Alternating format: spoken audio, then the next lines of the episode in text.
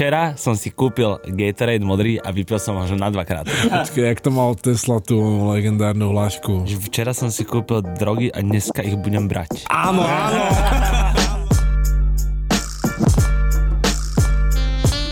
Ahojte, včera som sa naozaj kúpil ten Gatorade, kámo. A dneska ho budeš brať zase? Dneska, nie, dneska už ne. Kámo, akože teplý Gatorade je fakt zverstvo. A nemôžem zabudnúť zase, Majka Spirita si si pustil nový album. Kámo, iba jeden track zatiaľ, fakt. Áno, No. Stargazing. Braško, nepustil som si Stargazing, pustil som si Mama. Poďte, Crickets.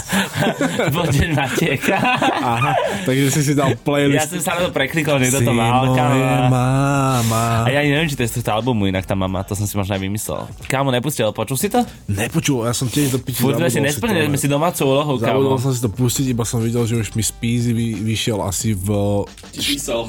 Ne, Že bro, máš to? na, na YouTube asi v štyroch rozhovoroch Európa 2 a neviem kde ešte všetko. A Fakt? jeden som si aj naklikol, čo bol v DVTV a tam prosím pekne som sa dozvedel jednu zaujímavú informáciu dokopy, bohužiaľ, a to je, že ten film Invalid, že napísal Speezyho brat. To nemyslíš vážne. Že ten no, scenár Ten scenár k Invalidovi napísal... napísal Dušička a to, napísal, že je Speezyho brat. čo ti jebe, tak to je dosť hard. A on obsadil aj Veca, aj Rytmusa. A aj samotného Speezyho. Aj Spizzyho vlastne, hej, to je pravda. malej úlohe.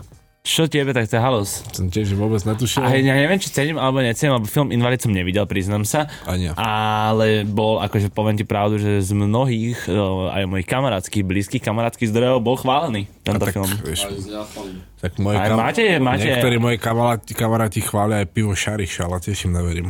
Kámo, počuješ ma, bol som, minulé som volal Barbare, že uh, som hral po 100 rokoch PlayStation, ty kokot, čo ja tam moc nerobím, ale bolo škaredé počasie, bola večera, bol som nahulený. Playst- drtil si PlayStation a nevstával si. Bráško, nemôžem len uh, drtiť plečko a papať pilsy, ak repuje ty, vieš. Musím robiť bískamo, vieš, ak. Takže volám Barbara, že kúpim prosím ťa plechovku piva a akože ja mám takú úchylku, že ja mám rád pivo kozel. A desinku kozel proste z plechovky kľudne dám Braško 55 centové pivo. Uh, má to aj môj dobrý Brúdy, Peťo Pukan veľmi rád, shoutout. A hovorím Barbara, že kúpim proste nejaké pivo, ale nečakal som, že bude takto experimentovať, že si vyhodí z kopitka, že bude skúšať túto moju úchylku. Lebo akože, akože vie, niekam kúpila mi corgoň, ešte sa tešila, usmievala sa mňa, ona, že ona sa ma pochváli, že to má o 50 ml ešte viac, že čo ti jebe corgoň, ty kokot. Kámo, to je tak odporné pivo, trikrát som z toho napil, celé som to vylial. Akože fakt, že gec. Kámo, tak to si nebol asi v Rige. Tam... Braško, nebol som v Ríge. Máte, máte, by to trvalo presne 6 minút tohto podcastu, kedy sa ja som aj- pochváliť so svojím Ja výletom som do Ríge. normálne Ja čakal. to pivo, kámo, lebo to je, že normálne, že tak hnusné piva. Tam, my sme, kámo, vieš, čo mi prišlo dobré pivo? Hm? Oproti tým, ktoré boli, že doma lokálne. Heineken. Carlsberg a Heineken. Jasné. Normálne som to Áno. zapil, že mňam. Však jasné, kámo, a to keď nemáš, To hnoj keď nemáš čo v lokálnej krajine piť v rámci piva, takže ty pí Heineken alebo Koronu, to majú už tiež dosť rozmahnuté. Ak doma rád Heineken, že to je vodná Ja. kokotina, bracho. Ale piču. Jasné. Hej? Heineken aj Stella Artois. Stella Arto a mne tiež nevadí. A to by som ani neporovnával úplne, lebo Stella je oveľa výraznejšia chuťová, podľa mňa Heineken je úplná A som vodička. rád, že si konečne môžeme zobrať ďalšie prvenstvo F-Tapes Motherfucking Alcohol Podcast number one. Čo? Maťko, ty to musíš potvrdiť na SK podcastoch. Počiarkni to, kto tu robí takýto al- alkoholový podcast. Čo tým chcem máte povedať, že to podčiarkne? Poď, Je, poďte- poď to počiarkni. To podčiarkni, potom to podťahni a ideme na to, Vraško. Uh, my riešime ale často alkohol v týchto podcastoch, však sa bavíme o rumíku, niekedy s Peťom, bavíme sa o tom, čo sme ja vypili. Niekedy máte do dňa najebaný. Niekedy ja pijem pri podcaste. Áno, riešime alkohol. Áno, riešime aktívne. Keď som tu vypil dve piva a keď sme tu aj one tvrdé pili s dipom, ten oný, ten koniak. Je, iš, počkaj, to bol ešte... Koniak to bol? Vlastne áno. Alebo áno. brandy? A ty si potom donesol aj nejakú tú pičovinu toho zubra. A to sme nepili, to seba doniesol. To sme si, ja keď som si to chcel dať, tak si mi povedal, že už to je vypité. A kámo, ja som si to ani nechcel že dať. Ja som to potreboval, lebo ja som natočil to video a ja kokot brácho som z tých štyroch fľaš tej žubrovky zobral, že práve tu, ku ktorej akože oni keď mi neschválili ten výstup, tak som ju potreboval znova, lebo to bola tá main line, ktorú som potreboval robiť. Tak, a kámo, nikde to nepredávajú, nikde to nemali. A ja volám ty kokot do barov, ja som volal kámo na pasom, tak hovorím, že nemáte žubrovku? A oni, že jebe ti? Že, to či si zbláznil? Kámo, normálne doteraz som to nevedel vyriešiť, dneska idem nahádzať storku, konečne mám výstup. Moja spolupráca, sledujte ma v Instagrame, kámo, po 100 rokoch, ale Natočená z februára, ne, či ty odkedy? koko, no už to dlho trvá. To s tebou, ty koko, čo sme točili, to pôjde, že ako druhý post. Čo? Bráško, že teba som točil, nepamätáš, ak som to doniesol? Ježiš, ako to bolo, ty ešte A kaze, vieš, čo mi na- kazeta A 115. vieš, vieš, čo mi na tebe napísali, kámo, klient? Ale že, že na budúce, keď niekoho obdereš, mohol by byť šťastnejší z toho. lebo, lebo ty si tam úplne kyslý, kámo. Daj to tam do ruky a ty, že, hm, tak dík. A ja, že no, a ja, že vy ho nepoznáte, že on je taký, on nemá emócie. Tak ale keď, ono, keď mi Dipo doniesol tri fľaše republiky, joj, joj, joj, to No, bolo radosti. No tak ako darček to sa netrafil úplne. Uh, netrafil som úplne darčekom. Ja som bol na Fight Night Challenge, kámo. Ešte to by som rád toto pochvál trošku. sa, pochvál sa, už keď A- je po, ona, Akože video, Dance video je online na YouTube, kľudne ste chodte pozrieť. na YouTube. Áno, a ideme na to. Breško, došiel som po zápase za rytmu, som ktorý dostal, že fakt bomby. Akože fakt dostal na pičo riadne. Ja som mal rádny rypa. Áno, to. Nepadol, ale akože... Ale ježiš, to ne, nás budú storky. Nemalo toho ďaleko. Nesmieš padnúť a keď padneš, tak sa zdvihni. A... Bracho, došiel som zájem do ringu, však bol to hlavný zápas, no ja som tam chcel urobiť outro k tomu videu. A jak bolo on že brachu, jeb na to. a ja, že dobre, môj, že aj tak ťa to nemine, že moderujem tú tlačovku, takže je mi to vlastne jedno. Takže toto som si zadal. My sme na- sa vlastne už vyjadrovali k tomu bizáru, čo bola tá show 2 na 1 s rytmusom na Áno, Markíze. vyjadrovali podľa mňa. Ježišmarja. Čo No to si pozri, prosím ťa, daj si kýbel. Dva na za jedného, brat, gauča. že to je Dango a Banašová. No. To je také, nevieš čo to je? No asi to nemusíš ani vedieť, no. To je je to také... čudný, to je, ale nie je to čud, ale formátov, to, to to je není jak- čudný formát, to v Amerike normálne funguje, kamo, len proste to nerobí čavo, ktorý sa na sebe viac zabáva, jak sa na ňom zabávajú ostatní, tým myslím Dangla. A proste moderátorka, ktorá kedysi mala relevanciu. Proste zvláštny formát pre týchto ľudí, podľa mňa, a tým pádom je aj zvláštny, ale to máš také, že oni si dajú... Dango v, ticho, v tichom smiechu do stola? Bráško, ale on je aj, vlastne sa nám smeje, proste moc nahlas je, celý je divný. A, a je to také, že tam máš niekoľko ako keby disciplín, ktoré robíš. Také pranky A, do toho, a ja nerozumiem tomu, kamera a do tam je skrytá kamera a potom tam máš že uško, že oni ti hovoria, čo máš robiť na tom onom a potom akože tam máš také, že do tohto, jak si tam robia z teba akože piču, tak máš prestrihy, ako tebe tvoj blízky hovoria, že Patrik bol vždycky veľmi dobrý muž a skvelý otec.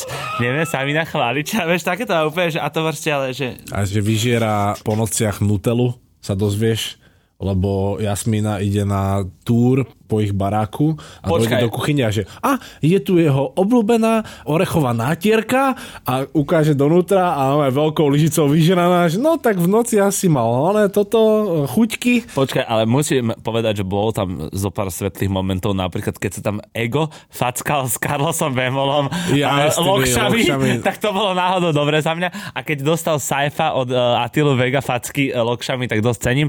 Ale chápeš, že Rytmus tak nemá kamarátov, že dojde o ňom rozprávať Saifa? To čo je? No, Oni sú takí blízki ľudia? Alebo o čo tam ide? To sa pýtam.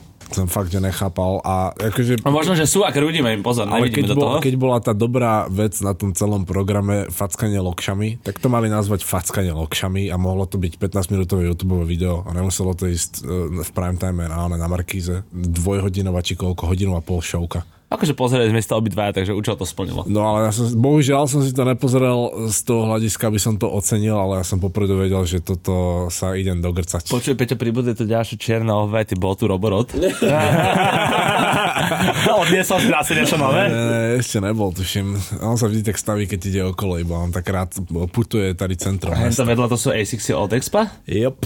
A tie sú pekné, tie som ja Sú vyberal. veľmi dobré, no. Ó, díky Peti. Jo, aj som aj pozeral, akože už mám posledné mesiace nejakú chuťku, že by som asi po Kúpil pár... Dead Shoes. Najprv by som po pár rokoch dal na nohy niečo iné než Air Force.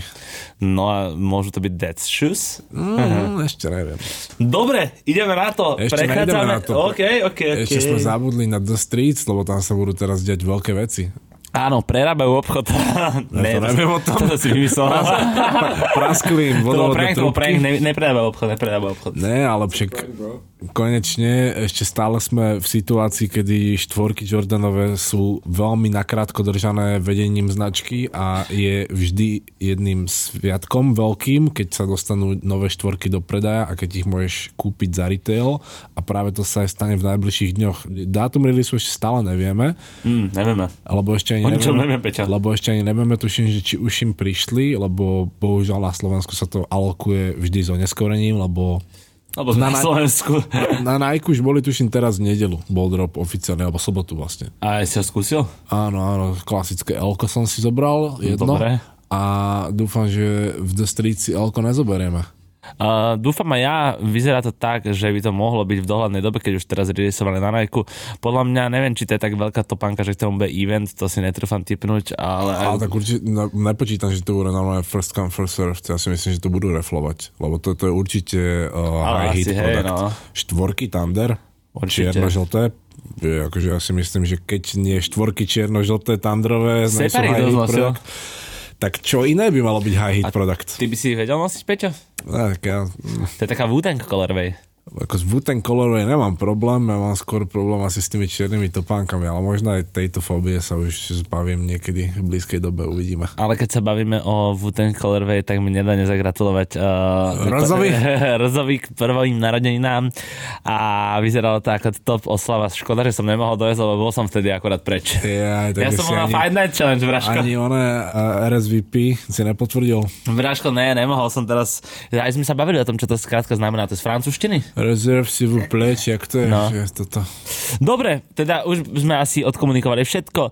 The Streets checked, uh, Rockyho syn checked, uh, Fight Night Challenge checked, Checked, aha, dobre. uh, Rytmus v 12 checked, Dobre. Mačko v Rige na hokeji checked. Uh, Inak, jak sa nám vlastne darí, ešte to by som sa možno k Maťkovi Verike na hokeji vrátil. Majstrovstva sveta v hokeji, keď už tu máme teda túto tému. Dobré, je to dobré, je to zlé. Uh, Už ro- on odpovedá ako hokejista. Proti Čechom sme veľmi tesne prehrali a mali sme naviac, ale sami sme si to dojebali faulom, veľmi primitívnym, ale sporné rozhodnutie rozhodcu, ale bol to faul. Sporné rozhodnutie, OK. Proti Lotyšom sme vyhrali. To sú domáci, hej? Áno. To je výborné. Kanade sme hrali vynikajúci zápas. Ale prehrali sme. Ale prehrali sme pol najazd až. A tí Kanadania boli z nás v piči.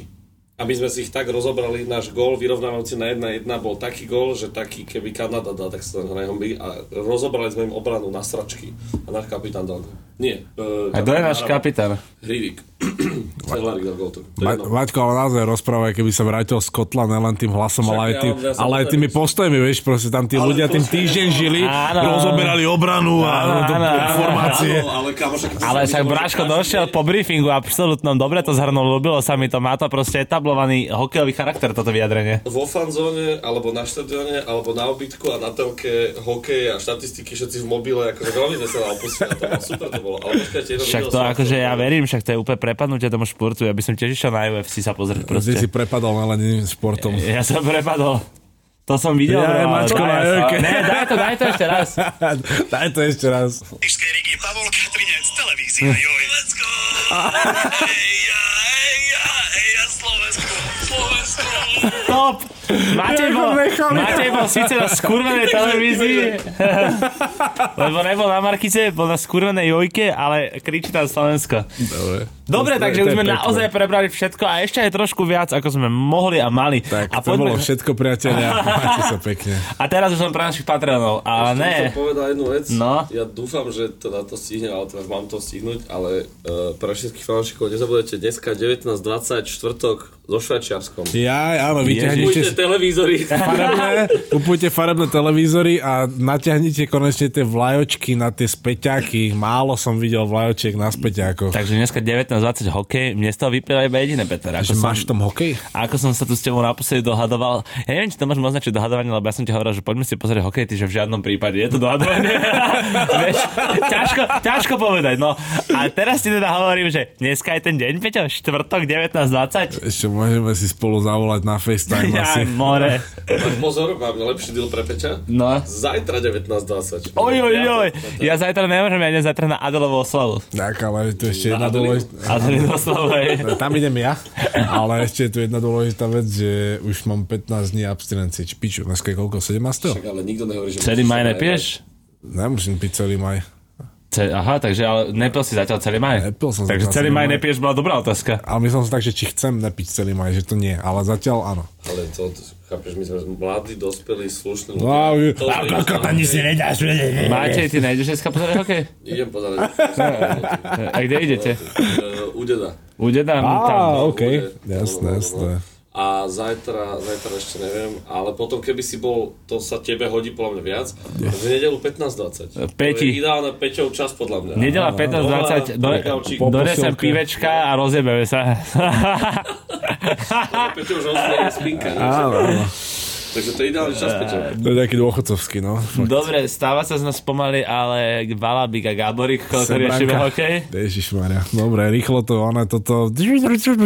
Rewind. Tak, uh, skip, skip, skip, uh, exit, áno, som tam. Helmut Lang je dnešnou témou, priatelia.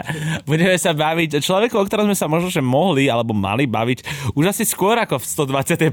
kazete, či koľka tu aktuálne nahrávame. 121, Maťko, potvrdíš to? Áno, Potvrdí to, Maťko. Ani nevnímal. no vnímal, lebo viem, že bola minus 120, lebo sme rešili, že nebol host na 120. ja viem. Automaticky odpovedal, ani sa na mňa nepozeral, to sa mi páči. A riešime Helmuta preto, lebo okolo značky Helmut Lang sa konečne deje nejaká aktivita po koľkých? Od 2005, 18 rokov do piči, kedy sa tu nejak celý tento brand iba tak prenášal sezónami a nič poriadne až na jednu, dve výnimky sa nestalo, o tých výnimkách sa budeme baviť. A teraz konečne, alebo môžeme v podstate dať aj taký oný, trochu skipneme v scenári, že práve pred pár dňami sa ohlásilo, že značka Helmut Lang má konečne nového kreatívneho riaditeľa, ktorým je Vietnamec menom Peter Du, alebo Peter Do, Peter Do. Peter Do sa Jakže to píše. Do. Ja, jakže Do. Peter Do, more. Ja, kurva, Do. A tento Gáďo je zaujímavý tým, že jeho estetika by mala veľmi dobre sedieť k estetike značky Helmut Lang.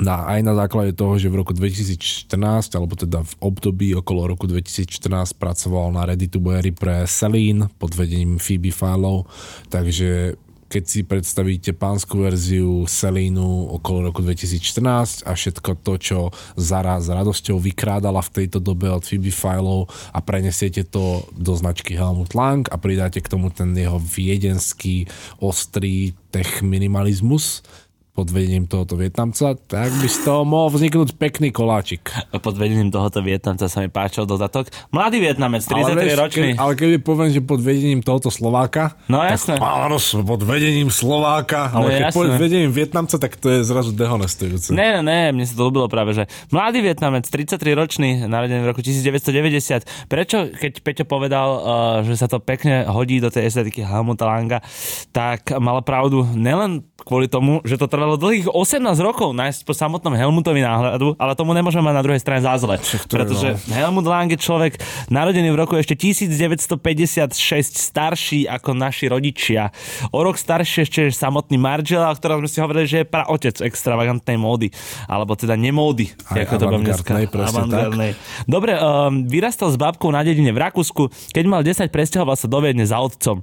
Veľmi pekný príbeh z jeho rodinného života. Áno. Krátky, ale teda veľavravný. Je jednovetový príbeh o jeho živote, z čoho môžeme vyčítať minimálne dve veci. Prvá vec je, že jeho rodiče sa očividne rozviedli a druhá vec, že teda keď vyrastal na dedine, tak e, určite mal asi iný prístup k móde. Ja mám k tomu taký pohľad na vec, že podľa všetkého jeho babka dedinčanka. Že by? Lebo býva na dedine. Áno, áno, toto je neprestrelný fakt. Normálne. A hovorím to aj z toho hľadiska, že za chvíľu sa dostaneme k opisu alebo k nejakému vysvetleniu toho, že čo predstavuje móda Helmuta Langa a jeho móda predstavuje hlavne niečo, čo bolo vo svojej dobe nepredstaviteľné. Teda on Uh. robil takú módu, ktorá dovtedy nemala žiadny precedens. Móda dovtedy a hlavne high fashion bola veľmi vyčačkaná, veľmi rozprávková, o tom sme sa bavili veľa. A keď sa teda prenesieme do jeho 20 rokov života, teda v období 70 rokov, tak v tej dobe už teda vytvára nejaké prvé módne kúsky a musíme si ale zobrať do úvahy to, že 70. roky svetová móda. Máme tu nejakých hypisákov, popkultúrne hnutie. Hypisáci robia, že... Máme tu pankáčov, ďalšie veľké popkultúrne hnutie. V tomto, keď si vezmeme, že v roku 1977 si Helmut otvoril svoj ateliér, v ktorom vyrábal svoje prvé kusky oblečenia. A už dva roky na to si z neho aj spravil obchod, kámo. Tak v tomto istom období, v týchto istých rokoch napríklad e, Vivian Westwood a Malcolm McLaren v Londýne otvárali obchod Sex a Áno, predávali pripomeňme si naše staršie kazety, kedy sme o tomto robili presne podcasty a bolo to strašne cool doba. Helmut Lang si išiel tie svoje one basic handry. To neboli až také basic na tú dobu. A práve boli veľmi, veľmi priekopnícke, by som to nazval. A keď si vezmeme napríklad tú Vivian a toho Malcolma, že oni bojovali proti tomu strnulému establishmentu Anglicka a anglickej módy a celkovo anglického lifestylu, tým, že proste zrazu vytvárali outfity z fetišistických, latexových BDSM, sadomaso popruhov a ľudia v tom normálne chodili po vonku, čo bol extrémny šok a mali rúžové vlasy, tak to bol úplný protiklad tej normalizácie britskej spoločnosti, alebo že toho, že všetci chodia v tmavomodrých nohaviciach a v bledomodrých košelách. Hej, ale vtedy chodili ľudia prepálení a ľudia sa teraz čudujú, keď vidia proste na Instagrame, proste basic guy vidia na Instagrame Bloodyho Osiris a čuduje sa, že ak tento človek môže byť takto oblečený. Ak to ide do mesta. Kedy si tí kokot ľudia na seba fakt najbali, že čokoľvek ani to neslúžilo ako ready to wear, vieš. No, na záchode si one náhriatou ihlou predrbali zicherky do nosa a išiel Ja, ja som ihlu nahrial. akože myslí samozrejme, myslí. No, ale to, že v porovnaní s nimi v tom istom období fungujúci Helmut Lang vytváral módu, ktorú by sme asi v skratke mohli najbližšie prirovnať aktuálnej móde fast fashion reťazcov ako Zara a H&M. Pretože to, čo dnes považujeme za taký ten smart, casual, minimalistický look, bolo to, čo sa snažil Helmut manifestovať už v 70 rokoch, kedy to naozaj ešte neexistovalo a nikto to ani nedokázal si predstaviť, že by obyčajná biela košela nemusela byť obyčajná. Že môže to byť stále biela košela, ale môže byť rafinovaná alebo nejako zaujímavá, špecifická svojim strihom alebo patentmi a môže byť až avantgardná. Ale stále je to biela košela. To sa snažil Helmut spraviť. Z čoho toto vychádzalo, presne nevieme. Možno sa to aj v nejakom memoáre Helmutovom niekedy dozvieme. No bol strašne nadčasový, ako je možné, že on už vtedy rozmýšľal tak, ako ľudia začali rozmýšľať o niekoľko desiatok rokov po. No, že čo to iniciovalo? Podľa mňa sa radil s nejakými veľkými svetovými lídrami, podľa mňa Mahatma Gandhi, tam Skýta sa alebo Barzdo, Keď Nelson sa- Mandela. Keď sme sa bavili o Rafovi Simonsovi, tak sme tam mali od Rafa samého veľmi jasne vysvetlené, že jeho estetiku alebo jeho aj grafické vizuálne prvky, ktoré prezentoval na svojich kolekciách, veľmi ovplyvnili kapely ako Joy Division a The Smiths a podobné, proste celá táto nejaká vlna, tiež popkultúrna, ale pri Helmutovi to nevieme. Ja si viem predstaviť, že jeho v tých 70 rokoch... Stena mohol- biela, alebo také niečo. Ne, ale skôr, že nejaká sci-fi knižka, neviem, čo nejaký Orwell, alebo niekto taký proste. Breško, to ja Lebo vtedy si netrúfam moc- si typnúť, či si teraz trafil obdobie s tým Orwellom, ale Lebo bavíme sa aj o tom, o že... 79, 79. roku, vieš, že to neviem, či si Ba, trafil aj to, že a bavíme sa o 70 rokoch, ale vo Viedni. Lebo dôležité pripomenúť, že Helmut Lang je Viedenčan Rakušan. Áno, ale však viete, akože aj samotné Rakúsko bola dosť rýchlo rozvíjajúcou sa krajinou, podľa mňa v tomto čase, ne? A to má ale ten zase taký ten zaujímavý Ale ja- smrádek, že sa nebavíme o Londýnčanovi, nebavíme sa o New Yorkčanovi, ani o Japoncovi. Hej, hej, bavíme bavíme sa sa- proste o Viedenčanovi, čo je od nás tuto 100 Túto- km vzdialený. 60. alebo však vlastne 60 to je jedno, ale že čo sa dialo proste túto pár kilometrov od nás e, 40 rokov dozadu, ako tá mládež vnímala high fashion, ako vnímala nejaký posun v kultúre a futuristic visions of Helmut Lang. Tento topik, hovorím, by som si veľmi rád prečítal v nejakej biografii. Áno, je to zaujímavé. 1986 bol rok, kedy dostal pozvanku, aby prezentoval svoju kolekciu Spring Summer 87 na Parískom Fashion Weeku. Bola to presne éra Hiroshima chic looku, antwerpskej šestky a Margielu. To znamená presne, ako som hovoril, taká tá nemoda anti-fashion movement, uh, do ktorého on na tú dobu, aj keď to znie akože bizarne dnes to povedať, že, nezapadal, uh, že zapadal, pretože áno, v tom čase to bola proste anti-fashion movement, čo robil, jak to teraz Hlava presne opísal, tak to dobre doplní už len jeden citát, že bol jedným z prvých módnych návrhárov, ktorí priviedli ulicu na móla. Pretvoril všetko od policajných uniforiem až po každodenné oblečenie na vysokú módu. V jeho rukách bola kategória jednoduché konfekcie povýšená na niečo avantgardné vtedy nebolo to, čo si predstavíme pod pojmom previedol módu z ulic na móla, to, čo si predstavíme dnes. Dneska by sme videli Supreme proste na Parískom Fashion Weeku. V tom čase na streete felili policajti. Nefelili. Nikdy nefelte s policajtmi. A zároveň na tom streete chodili ľudia v košeliach, v nohaviciach, áno, hen ten jebak si daj dole. To je strašné. A chodili na, na ľudia po streete proste v normálnom formálnom oblečení a je to zaujímavé, že sa na toto môžeme tiež pozrieť z hľadiska nejakej sinusoidy, že keď sa v 70 rokoch dostala ulica na prehľadkové móla, tak to... Je to už ulica? Áno, áno. oblečená? v policajných uniformách a, a v Hasičský. bielej košeli. Streetová kurva. Tak, a do, došla tá ulica na tie prehľadkové móla, tak vtedy to predstavovalo toto, že toho Helmuta Langa, toho Margelu a neviem čo, proste tú anti-fashion, ktorá bola v rozpore s tým tradičným vnímaním tej rozprávkovej, trblietkovej, širokoramennej módy. Širokoramenná móda. A potom sa to zase nejako vytratilo, lebo v 90 rokoch sme zase mali úplne inú predstavu o high fashion a dostali sme sa až do tej fázy, kedy 2010 plus zase sa ulica vracia na prehľadkové móla, ale tá ulica už je v úplne inej podobe. Tá ulica už teraz je v teniskách, v teplákoch, v mikinách, skateboard, graffiti, hip-hop, resell, krypto a neviem čo všetko už Krypto predstavuje. ulica? No v podstate, tak není to high fashion a není to ani nejaký uh, Ok, môže byť. legal business, je to skôr také uličnejšie, také pre mladých, alebo aké to nejak nazvať.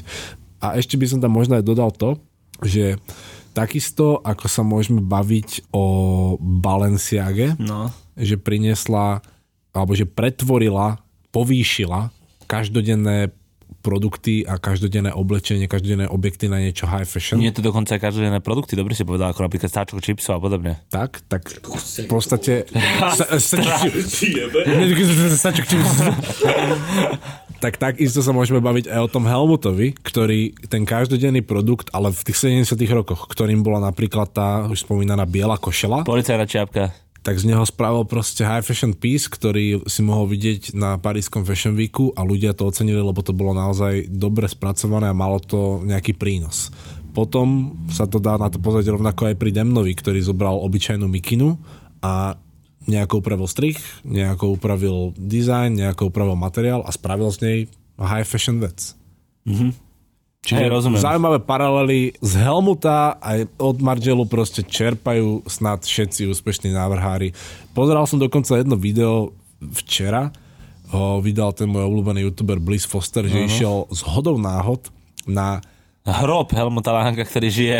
išiel na, išiel na návštevu najväčšieho archívu značky Helmut Lang, ktorý nevlastní prosím pekne David Kasavan, ale vlastní ho týpek uh, tuto niekde z Európy. No my si ešte inak v tomto podcaste povieme niečo o archíve Helmuta Langa. Tak, tak. A išiel za týmto typkom uh, nejaký Európan, zabudol som ešte, ak sa to volá, ale normálne, že prevádzkuje že najväčší archív Helmutových vecí a tento gáčo tam počas tej prehliadky aj povedal, že samozrejme zdôrazňoval to, že veľa návrhárov čerpá z Helmutových vecí a on ešte na to má aj dokonca príklady, že on tam má tie staré kúsky od Helmuta a vie ti povedať, že kto ho v podstate vykradol a kto ho kopíroval. A dokonca povedal, že on, tento majiteľ toho archívu, no. raz predával jednu starú Helmutovú bundu na eBay No. a že keď ju predal, tak mu, akože však eBay ti pošle adresu, kam to máš poslať a on kúka na tú adresu, že nejaká Rue, Paris, bla bla bla a že to už som niekde videl. A že si to dal proste do Google a zistil, že to bola prosím pekne adresa uh, Givenchy. Oficiálna, čo tú adresu niekedy majú aj napísanú na parfémoch, aj na oblečení, nejaká takáto známa adresa. Mňa napadlo APC, oni majú, že Room Madame de Paris. A prosím pekne, že tento teda majiteľ toho archívu, že predal jednu bundu niekomu z Givenchy v roku 2009 či 10, teda počas éry Ricarda Tiščiho. A potom, Ty tam, koko, to fakt? a potom tam na to vytiahli ďalej normálne fotky z prehľadkových mall roku 2010 až 12 a random tam vybrali proste 4 bundy a 4 kabáty, ktoré boli jednoznačne inšpirované tou bundou, čo si kúpil niekto z Givenchy od toho majiteľa archívu. Že kapuca, tam bola taká špecifická kapuca, Hej. ktorá bola inšpirovaná hasickou bundou, No čaká, hasičská bunda má obrovskú kapucu vlastne. aby si tam mohol dať helmu do nej. A že podľa tejto obrovskej kapuce a podľa takého zaujímavého zapínania, ktoré to kapuca má, takže Ricardo proste potom spravil nejaké kabatiky a párky z toho. Wow, tak to je dosť halus, kámo. Máme to vytrejsovali do poslednej bodky, že jak Ale to akože, ak si spomínate, tak my sme to vo viacerých podcastoch hovorili, že v rámci aj toho Margelu, to je taký právotec viacerých návrhárov a že ovplyvnil tým, čo on robil s tými vecami strašne veľa ľudí a tým, že vlastne toto Helmut Lang sa ukázalo, aký je genius, ukázalo sa to teda v našich očiach, lebo sme to nikdy asi neštudovali až do takejto miery, aby sme si to uvedomili, že aký on bol zásadný pre tú módu, tak bol na tom presne tak isto, pretože, jak hovorí Peťo, pretvoriť proste niečo úplne základné, úplne bežné, úplne, čo by nikoho nenapadlo, ale v zásade. A to, že to je ten oný eh, genius, To je to, že- genius loci, či? Že ty vidíš proste pohár ako poloplný a ja ho vidím ako niečo, čím ti rozbijem hlavu, vieš, že uhol pohľadu proste. Ty, ty vidíš iba tenisky a vidím rýchly flip. Presne toto, áno. Ja vidím len tenisky, ty vidíš rýchly flip a je to dosť sedí v našej situácii inak. A čo sme skončili? 1987 rok, o ktorom by sme sa mali pobaviť ďalej z našej časovej osy. Áno, môžeme sa povedať napríklad aj skrz to, že v 87. jak sme sa bavili, rok predtým prezentoval Helmut prvýkrát na Parískom Fashion Weeku, 87 prezentuje prvýkrát pánske oblečenie a aj, ako sme si už opisovali celú tú estetiku, celý ten jeho prístup k tej móde, pánske oblečenie bolo veľmi dôležité pre ňo, čo je vždy pozitívum vidieť. Je klasika, že vidíme na preradkových molách modelky v šteklách a v nejakých šatách, ale keď tam vidíš konečne niečo zaujímavé pánske, tak to je skôr rarita. A pre Helmuta to nie len, že bola rarita, pre ňo to bolo doslova aj hlavný obnos finančný, z toho, z podstate, z toho, hlavný podstate, obnos finančný. z toho v podstate žila celá tá značka. Neoplatí sa ani moc vysvetľovať ďalej nejaké Helmutové kolekcie. Opísali sme si, o čo išlo v jeho značke, o čo išlo v jeho estetike, o čo išlo samotnému návrhárovi, takže to by malo stačiť na nejaké pochopenie vízie brandu, o ktorom aj budeme potom ďalej sa baviť, budeme to nadvezovať. Ale dôležité teraz v podstate je, čo je ten jeden veľký milník, august 1999, kedy do hry vchádza Prada Group. Prosím pekne. Prada odkúpila nemalý podiel firmy Helmut Lang, a nakoľko odkúpila majoritný, to znamená 51% značky a mení biznis plán. Neskôr kúpili aj zvyšných 49%, tomu sa tiež dostaneme. Denim bol pre Helmuta veľmi úspešným. Oni ho komplet zrušili a nahradili dámskymi kabelkami, parfumami a topánkami. Tam je povedané viac menej všetko. Prada sa snažila aplikovať do Helmuta Langa all in Pradu. To, čo robila v Prade, chcela urobiť aj s Helmutom Langom. V zásade mohla, však vlastnila majoritný a následne aj celý Helmut Lang. To znamená, že nemôžeme im to mať za zlé, avšak ono nikdy nie je úspechom, keď sa chcete prispôsobiť trendu. Vy musíte práve ísť proti trendu, aby ste si skúsili, či to môže fungovať, keď tomu veríte, môže to zafungovať, keď tomu neveríte, môže to tiež zafungovať, ale nemusí. Áno, aj neviem, čo alebo kto presvedčil Pradu práve k tomuto kroku, lebo keď si vezmeme, že v roku alebo okolo roku 2000, eh, roku pána 2000, eh, Prada sa teda stala 100% majiteľom značky Helmut Lang a mali ešte stále zmluvne upísaného Helmuta ako kreatívneho riaditeľa na najbližšie roky, tak oni spravili v podstate to najhoršie, čo mohli, že oni obmedzili tomu hlavnému kreatívcovi, bývalému majiteľovi značky, tomu, po kom je tá značka pomenovaná, ten, ktorý to celé vymyslel, tak mu povedali proste, že my ti teraz budeme diktovať, ako to máš robiť a my tu chceme zmeniť veľa vecí. Tá značka, je tiež dôležité si povedať, že vôbec nebola neúspešná. Nie. Obraty, Že nie. Obraty značky Helmut Lang v roku 1999 podľa New York Times predstavovali 100 miliónov dolárov. Z čoho polovicu robil ten zmienovaný denim, ktorý bol úspešný, ako som vravel. A keď si vezmeme to teda, že pánska móda, 50% z toho denim a je to úspešná high fashion značka, čo zarába 100, mi- otáča 100 miliónov ročne. Dneska kde, to by boli, rarita. dneska, kde by boli, keby sa do toho možno tá Prada vtedy nevloží. Práve, to Že je. akým smerom by sa to celé proste posunulo, keby už v tom čase tlačili na denim a že by sa išli ešte hlbšie v tom rýpať, Braško, tak Prince in Jeans by chcel robiť u Helmuta Langa, že hneď. Asi zoberať, že aj v roku 99 sme stále ešte neprešli takým tým prerodom menswearu, ten prišiel až potom 2010, lebo menswear bol vždy na druhom mieste v porovnaní s dámskou módou v rámci high fashion. tá pánska high fashion proste bola vždy iba, že dobre, dám si kúp e, Yves Saint Laurent sako a tesilky a nejaké lakovky a kúp si one manžetové gombiky. That's it. Ale nejak extra sa nešpekulovalo s tým, že chlapi by kľudne nosili aj kožené bundy, aj nejaké zaujímavé gate a to až teraz sme toho svetkami, že menswear naozaj proste... je- Skvetá, skvetá. tak Skvetá, to- presne. Zle som použil dlžeň. A Prada teraz spravila to najhoršie, čo mohla. Oni prosím pekne zo značky, ktorá bola založená na mensweary a na denime, chceli spraviť teda kópiu Prady. Začali tlačiť na to, aby robil Helmut Lang kabelky, ktoré predtým neboli vôbec súčasťou značky, alebo aj keď boli, tak boli naozaj iba extrémne doplnkovým prvkom. Tlačili na ňo, aby začal robiť topánky, keď si aj niekto spraví tú námahu a vygoogli si proste, že Helmut Lang sneakers, tak keď uvidíte tieto pánky, tak to naozaj, to ani nemuseli robiť, to bola úplne zbytečná vec, ktorá nikomu neprispela, ničím. A zatlačili aj na jeden faktor, ktorý je veľmi dobový a veľmi vypovedá o tom, aké bolo myslenie všetkých biznis módnych podnikateľov na prelome milénií, že chceli od Helmuta, aby začal robiť parfémy, lebo parfémy boli vtedy proste the next big thing. Každý musí mať parfém od Jennifer Aniston cez Kristínu Aguileru, Britney Spears, eh, David Beckham a Victoria Beckham. Áno, to bolo akože early 2000s big things, že proste ľudia mali svoje parfémy a malo to cvenk, ale v tom čase, akože úplne to sedí do toho obdobia, proste ešte si ľudia nevedeli spojiť, čo to vlastne influencer je a že ty nechceš voňať ako ten človek a vždy chceš na konci dňa vyzerať ako ten človek. Čím sa dostávame aj k tomu, že môžeme si to veľmi krásne prirovnať k tomu teda, že v modernej dobe, v tom, čo dnes žijeme, je the next big thing beauty segment. Či už sa bavíme o Rianinom beauty line, alebo Kylie Jenner, hociaké lipsticky a make-upíky a kokotinky, tak to je to, čo v podstate v tej dobe sa snažila Prada Group implementovať do značky Helmut Lang. Keby sa tento scenár zopakoval v modernej dobe a Prada Group by dnes, teraz odkúpila nejakú značku typu Helmut Lang a začala by robiť beauty, tak by sme sa už na to pozerali tak, že vám to jebe. Proste kto by kedy chcel kupovať proste od nejakej primárne menswearovej denimovej značky make-up. Však to je proste off, to tam nemusí byť, to je pičevina.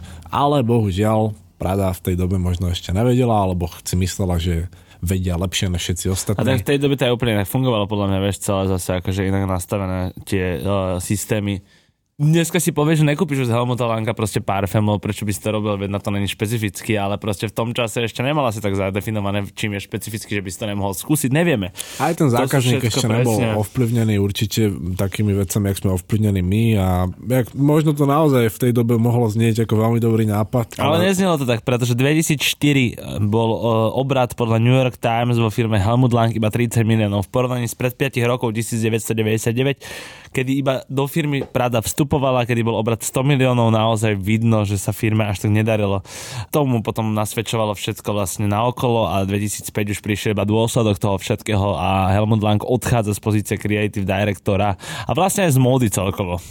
Mohol sa im na to vyjebať. Aha, no presne tak. Dojebali mu jeho značku a ešte mu budú hovoriť, že má robiť kabelky a parfémy, A parfémy. keď Gadgety Kokos bol majster slova a majster remesla v rámci military urban wearu a formálneho pánskeho oblečenia a dámskych uh, topov, dá sa povedať, lebo akože na tielka a na hociaké podprsenkoidné e, zvršky bol naozaj majster a hral sa tam ty kokos s S konštrukciou. ceckami sa hral. Aj s ceckami sa hral určite. Podprsenkoidné, vieš, cecky.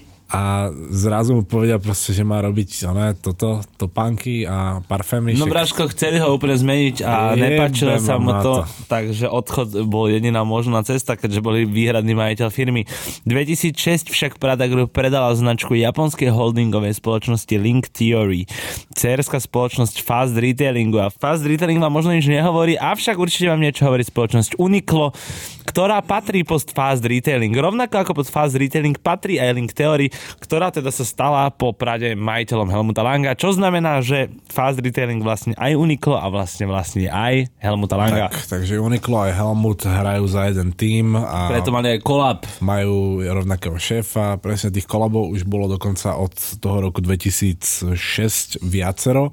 Posledný bol teraz niekedy február, marec. E, Vyšli iba zo pár vyhotovení jeansov, ale nič extra. Jednofarebné jeansy, ktoré asi majú viac očariť svojim strihom, ale nedostal som sa k ním uh, osobne, takže nemôžem potvrdiť. A ešte keď si aj zapnete archívne vyhľadávanie v Google, tak podľa rokov určite nájdete nejaké staršie kolekcie, ktoré sú ale tiež veľmi minimalistické a keď si to vrátime späť v čase k tomu, čo sme sa rozprávali, že Helmut bol v podstate predchodcom minimalistickej estetiky HMK a Zary. Áno. Takisto, jak má aj minimalistickú rovnakú estetiku Uniqlo. Áno. Tak keď vidíš toho Helmuta v modernej dobe, v jednoduchšom spracovaní, tak to je úplne to isté, čo vidíš v HM.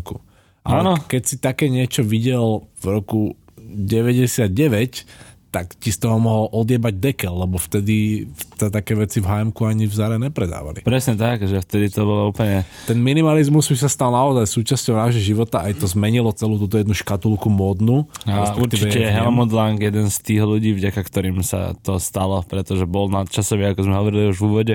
A naozaj rozmýšľal uh, out of the box, rozmýšľal proste mimo tej škrupuly toho vajíčka, lebo naozaj v tom čase to nebolo bežné robiť minimalizmus. aj taký ten pojem, že basics, alebo Áno. že essentials, jak má Fear of God. To sa dostávalo už neviem, za uplynulých 10 rokov do nášho šatníka. Že v podstate je úplne normálne, že keď si vyskladáš šatník, tak by si tam mal mať nejaké basics a potom máš nejaké pekné veci. Lebo tá móda dovtedy bola primárne o tom, že máš mať samé pekné veci a keď výjdu z módy, tak to vyhodíš a zase si kúpiš nové, moderné, pekné veci. Ale postupne sme si uvedomili, že nejaká denimová bunda, kožená bunda, biela košela, bledomodré džínsy, neviem, čierne poltopánky, to proste... Mateo Kokot. To môžeš mať v šatníku stále. A, a nič zlé na tom není. To, to znelo... No, okay, prosím ťa. A bude mi tam hladkať hlavu do piči. Ale no. Fuj. Ideme, chlapci, posledné informácie. 2007 prichádza relaunch značky Helmut Lang pod vedením dvojice Michael and Nicole Kolovos. Nebol veľmi úspešný. E, Odchádzajú až o 7 rokov na to, aj napriek tomu, že to nebolo úspešné. Robili celú dobu iba niečo nudné, minimálne a také, čo vlastne nudné minimal handry, ktoré nikoho nezaujali. Za 7 rokov toho stihli ale dosť si pokaziť. Ja sa pokúsim dať na Instagram nejaké závery alebo nejaké fotky teda z tých e, kolekcií tejto dvojice. To už od prvého pohľadu je jasné, že to Nemohlo byť bola- úspešné. bol, bolo Flop. taký krok vedľa a krok do tmy a nechápem, prečo ich tam držali 7 rokov. Kámo, 7 rokov vôbec nie krátko. Potom za následne 9 rokov od roku 2014 do roku 2023 sa vystriedali 4 creative directory, ale iba jeden je dôležitý. Toho si však povieme až na špeciálke, rovnako ako aj zo pár zaujímavostí o značke Helmut Lang, kto mal prvý livestream, alebo komu zhoril archív, alebo je tam toho mnoho, ideme do piče z hlavnej kazety. na. Už to bude iba pre našich Patreonov, motherfuckers. Takže Áno? tak, áno, jasné. A ne, akože tá druhá časť je pre Patreonov. Toto ste dopočúvali, končíme túto a ideme na Som rád, že si nám to vysvetlil. Majte sa pekne. Čaute!